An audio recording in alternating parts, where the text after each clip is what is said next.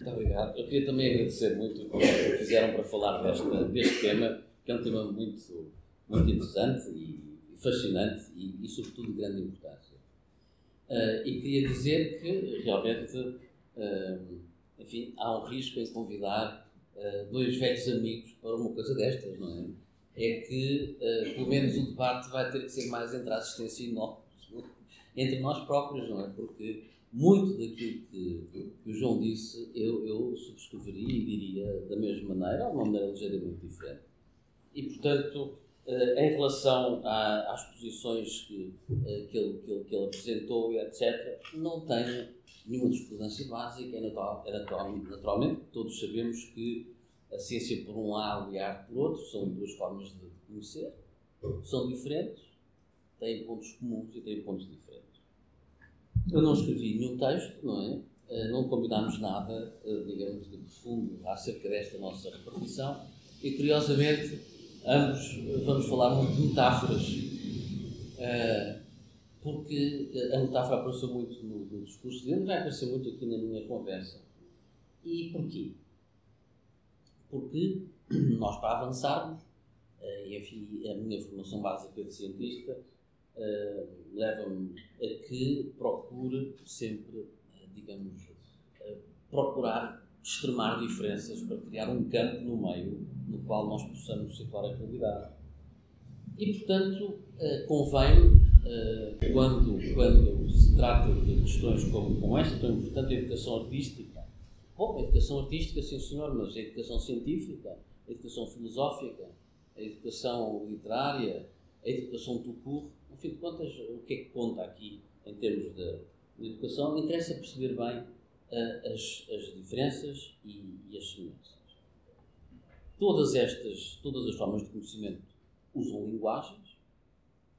Uh, naturalmente que uma grande diferença entre estas diversas formas de conhecimento é exatamente o tipo de linguagens que utilizam. E ao utilizarem linguagens muito diferentes, embora o objeto final é sempre mesmo, seja sempre o mesmo, é a realidade mas quando se utilizam linguagens muito diferentes, ou seja, filtros, não é? É como, é, como ter óculos com, com, filtros de várias cores, a, a realidade surge de vários, com várias aparências. Isso não há ver nenhuma.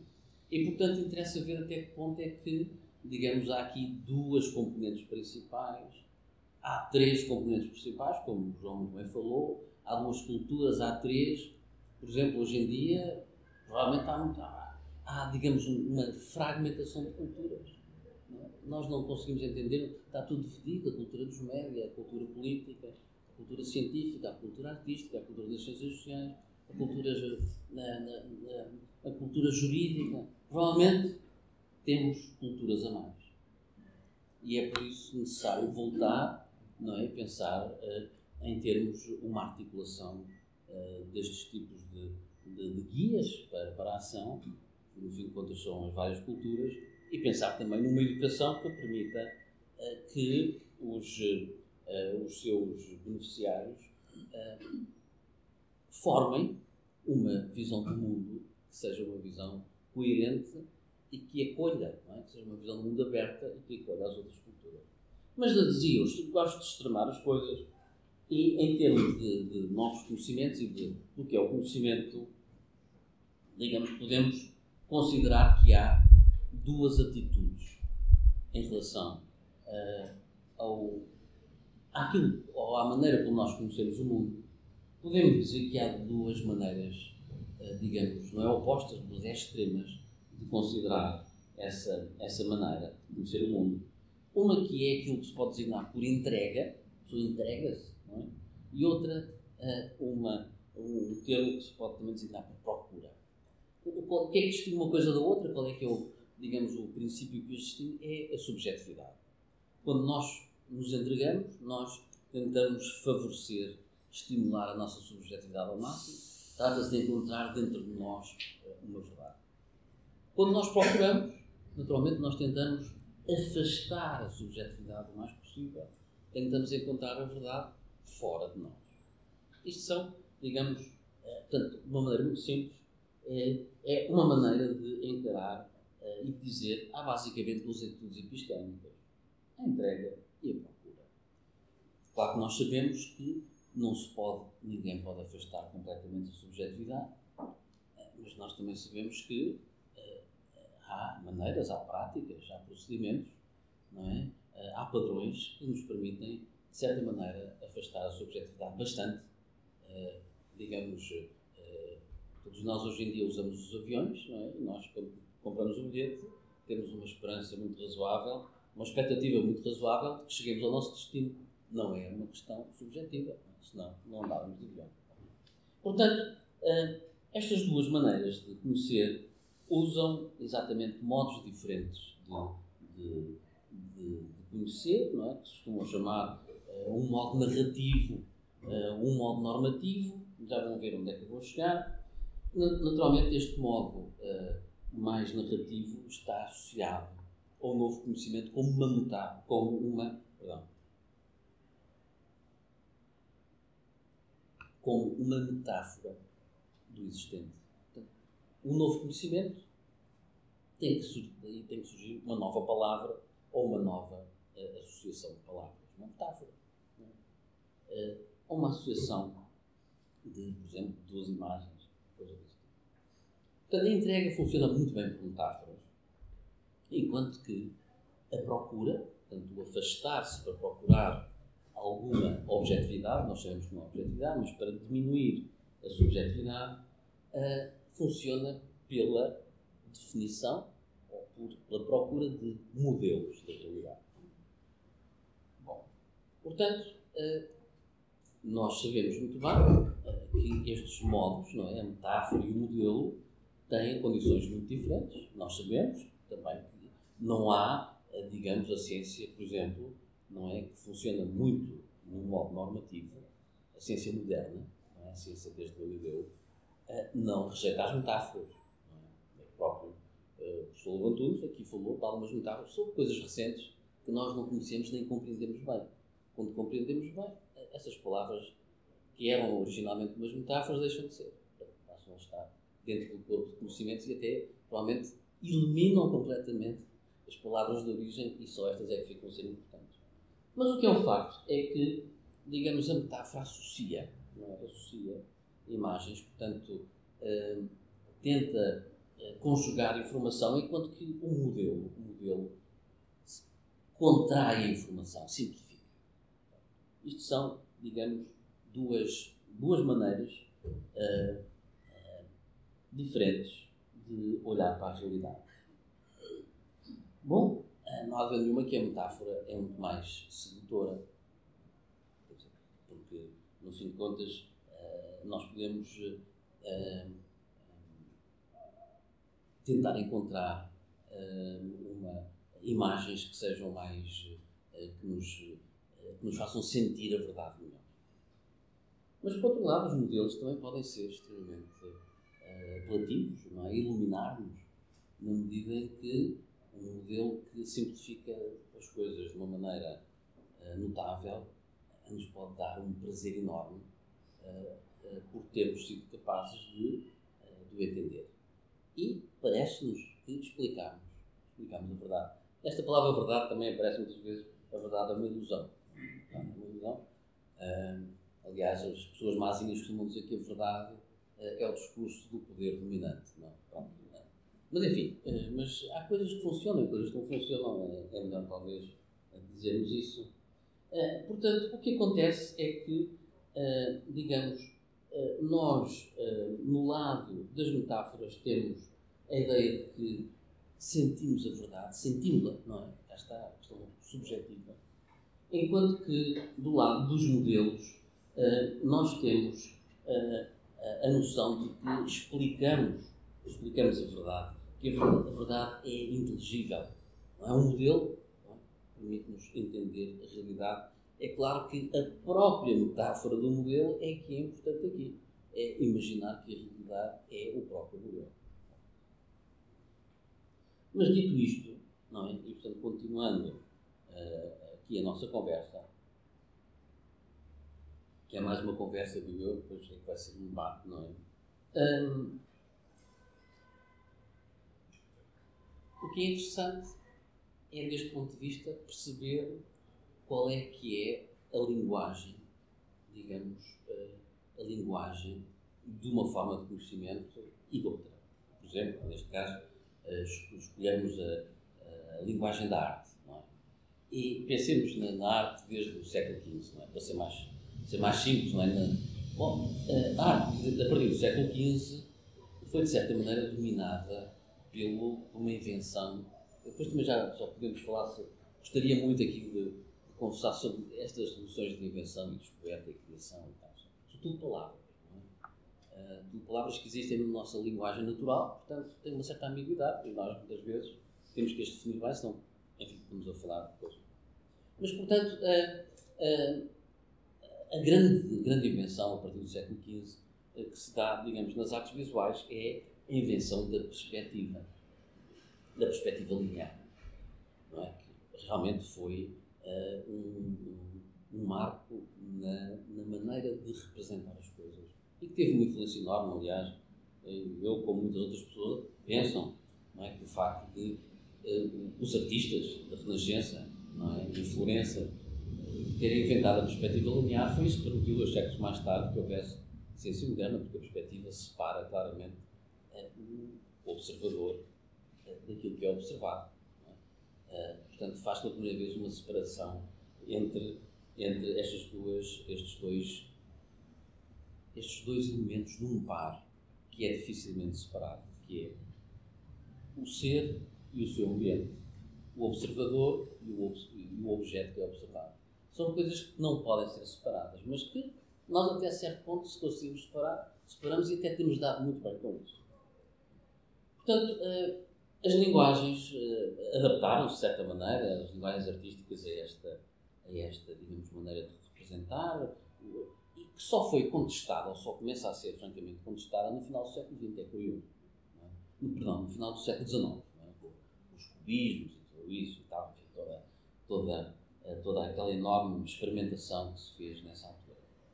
Uh, e a ciência? Bom, a ciência moderna também nasceu um bocadinho mais tarde que, que, que a arte moderna, uh, uh, nasceu no século XVII. A ciência moderna adotou como linguagem sua a matemática. Ora bem, quando nós dizemos isto, não é? Muitas vezes perguntamos então, a, a ciência é só, é só matemática, são só números e símbolos. Não, não são. A ciência também tem muitos conceitos e usa muitas metáforas e conta muitas histórias. Só que a parte essencial do conhecimento científico e, sobretudo, muitas vezes a maneira como é ensinado erradamente, depois já vamos à questão da educação, eh, é eh, fazendo, digamos, chamando a atenção para a parte da modelação e para a parte matemática. Realmente, ciência moderna sem matemática não existe. O Galileu, ele próprio diz que a natureza é como se fosse um livro escrita em linguagem matemática. E, portanto, essa primeira metáfora passou completamente e permitiu, o uso da matemática permitiu uma coisa muito importante, é que a matemática é uma linguagem simbólica. Não é como a nossa linguagem, é? em que nós, cada palavra só tem sentido no contexto das outras coisas. Para nós sabermos bem o que é que é um copo, temos que saber muito sobre ou uma televisão ou um iPod.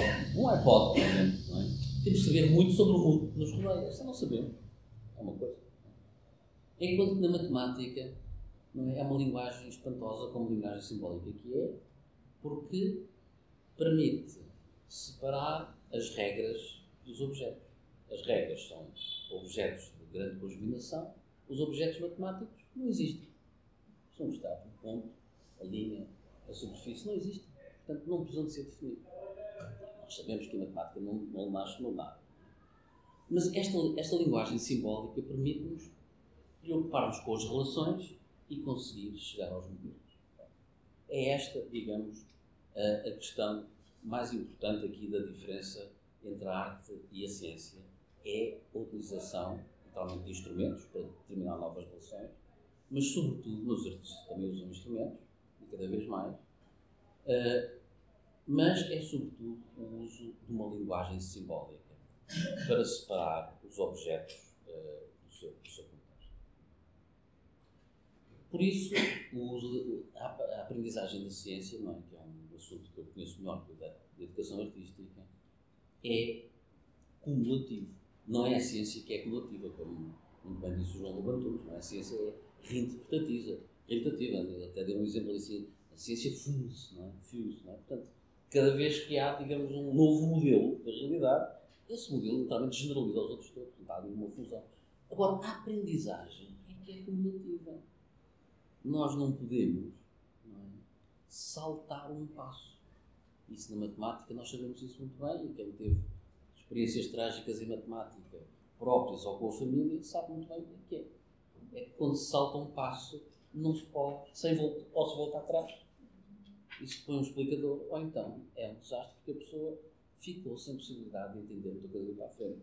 Enquanto que no modo mais narrativo de entender, a pessoa pode, naturalmente, saltar um passo, recupera mais tarde. Não é tão grave.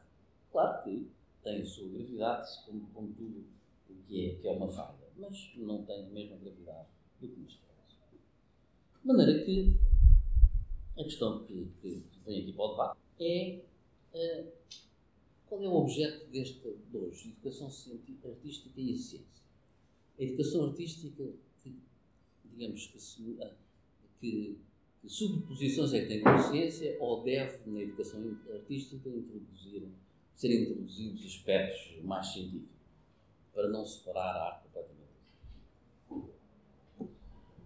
Bom, aí, digamos, a resposta pode ser até certo ponto que, uh, bom, não há dúvida nenhuma que um artista uh, tem que entender a realidade de, de, em que vive.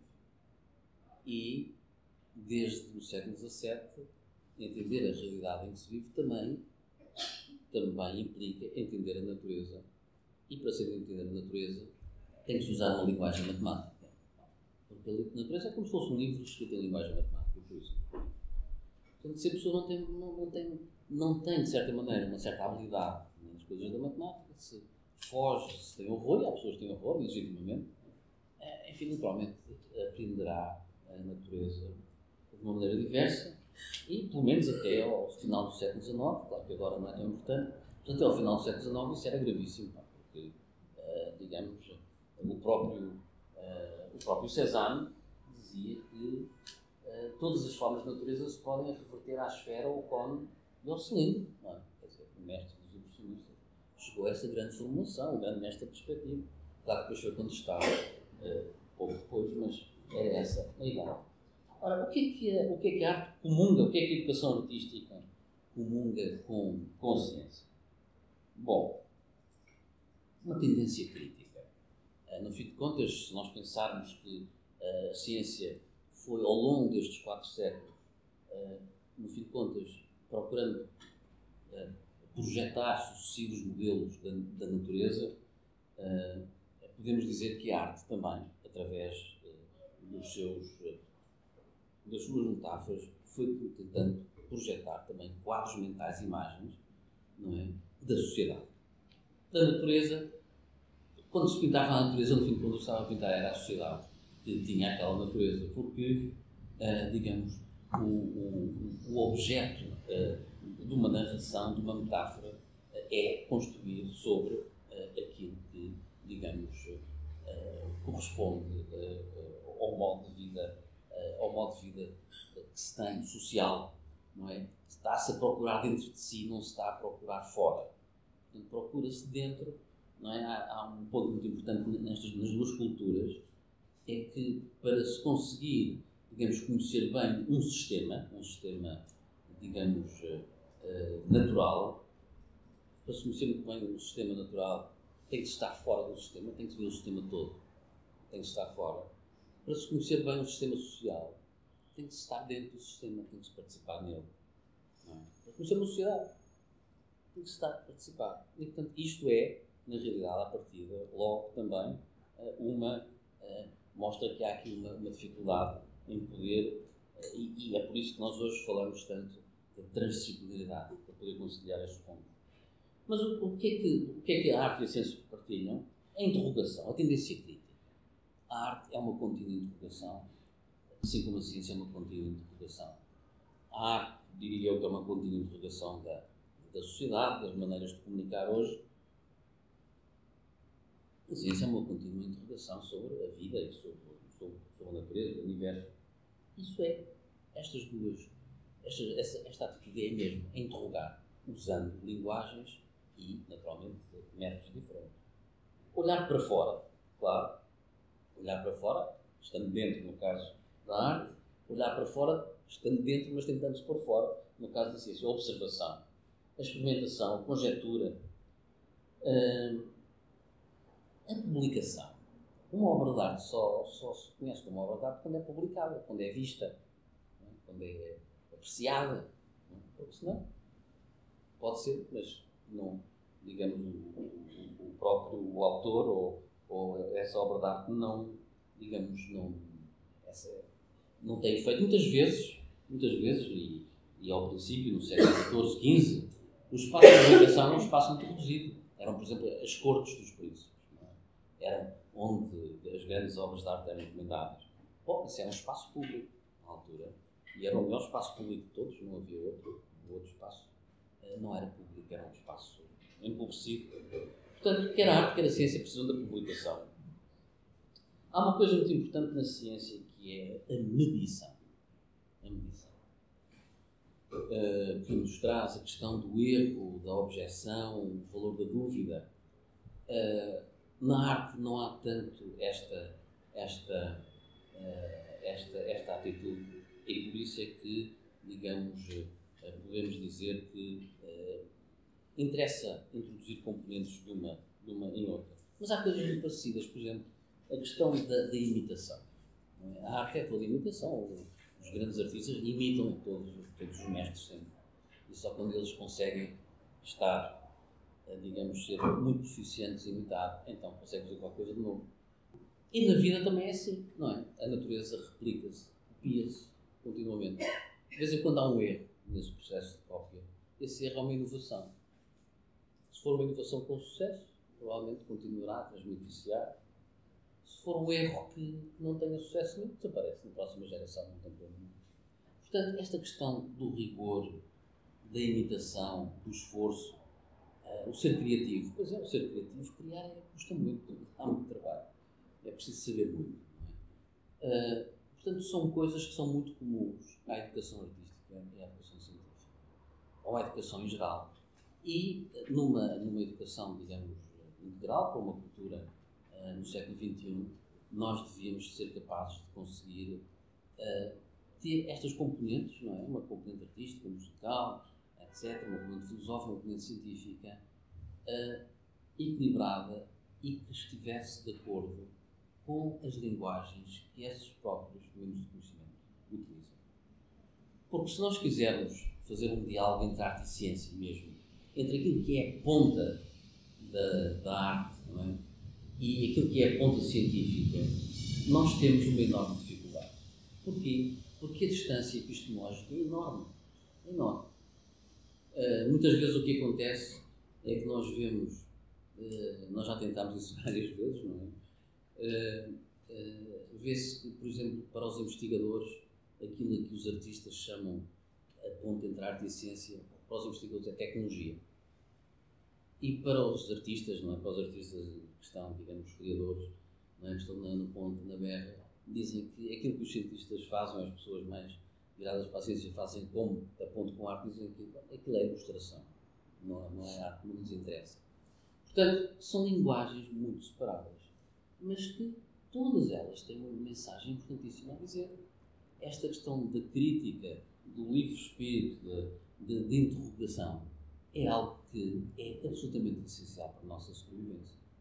E nós sabemos que as soluções para o futuro não são soluções para problemas que envolvem todas as componentes. Porque nós não podemos separar estas componentes. A separação que nós utilizamos, não é mesmo esta questão da entrega e da procura, são maneiras que nós temos, nós humanos, de procurar uma ordem no mundo. Nós procuramos a ordem, mas a ordem, eu acredito que não está. Não, enfim, eh, se fosse platónico, não é? Diria, é muito simples, estão lá as ideias, lá isto tudo, e nós só procuramos encontrar.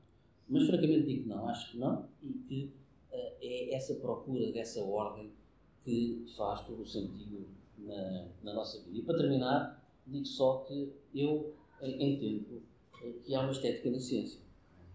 Uh, há uma estética na ciência que é o simples e o universal. Uh, uma coisa que seja simples e universal é belíssima para um cientista. E até há pessoas que dizem, bom, aquilo tem que ser verdade. Mas já tem que assim que não é. Mas quando o Dirac, por exemplo, quando chegou à equação dele, disse é tão bonito, tem ser verdade, e por acaso era, foi fantástico, não é? Porque matéria entre matéria, explica uma série de coisas. Mas às vezes, às vezes não. Coisa que parece muito simples, às vezes pode estar completamente errada porque está fora de contexto, por exemplo. A questão do contexto nunca pode ser esquecida. É como a questão da vida, não é? Felizmente, o século XX deu à vida uh, esta grande, este grande avanço que foi mostrar que não há nenhuma lei da natureza para a vida. É? E que não se pode estudar a vida matando a vida, não, é? não se pode matar um animal para estudar a vida. É? O ser vivo e o seu ambiente são coisas inseparáveis. Nós podemos tentar separar, pôr o, o, o zero, tá, o mais longe possível e, e conseguir ter respostas num grande número de situações, mas não conseguimos, na realidade, fazer, fazer aquilo que, que é impossível, que é separar aquilo que é inseparável. No meio disto tudo, a nossa vida é, é aquilo que é mais importante para nós. E este tipo de, de problemas é que nos deve interessar mais, porque a sustentabilidade parte exatamente da capacidade que as gerações, a nossa e as outras que vêm a seguir, de entender a realidade e de criarem imagens do mundo e de criarem soluções que sejam as melhores adaptadas, senão lá vem a seleção natural outra vez, sejam as melhores adaptadas à, que, à, à mudança que existe sempre no universo. Porque o universo, felizmente para nós, o universo está sempre a mudar. Nada é constante e uh, uh, essa, essa, essa procura de soluções tem que ser feita uh, de uma maneira que, que consiga abafar de uma maneira cada vez mais, ou cada vez, ou o mais possível, definitiva, exatamente aquelas asfixias que nós muitas vezes vemos surgir em tudo o que é a circulação de informação. Muitas vezes com, com objetivos muito louváveis, outras vezes apenas com objetivos de manter a situação e o, e o poder.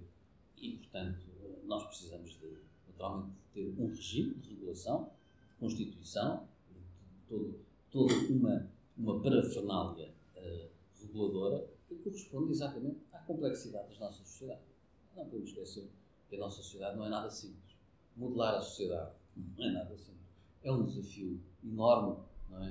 Uh, e por isso daquelas pessoas, não é? Uh, já agora deixem-me terminar nesta nota, não é? Os economistas que dizem que os mercados são imperfeitos uh, porque, enfim, nós somos todos imperfeitos e, portanto, lá por trás está um mercado perfeito, não é? É um erro tremendo, porque não há mercados perfeitos mesmo. Não há perfeição nenhuma, porque os mercados são feitos por nós, são feitos por natureza. Há muita gente que tenta, não é? Muitas vezes procurar eh, uma perfeição. Eu acho que é melhor, eu penso que é melhor eh, para este debate nós pensarmos que não somos tão perfeitos como isso, mas que nos vamos tentando eh, caminhar no sentido de uma perfeição, ou seja, de uma melhor adaptação às circunstâncias. Muito obrigado.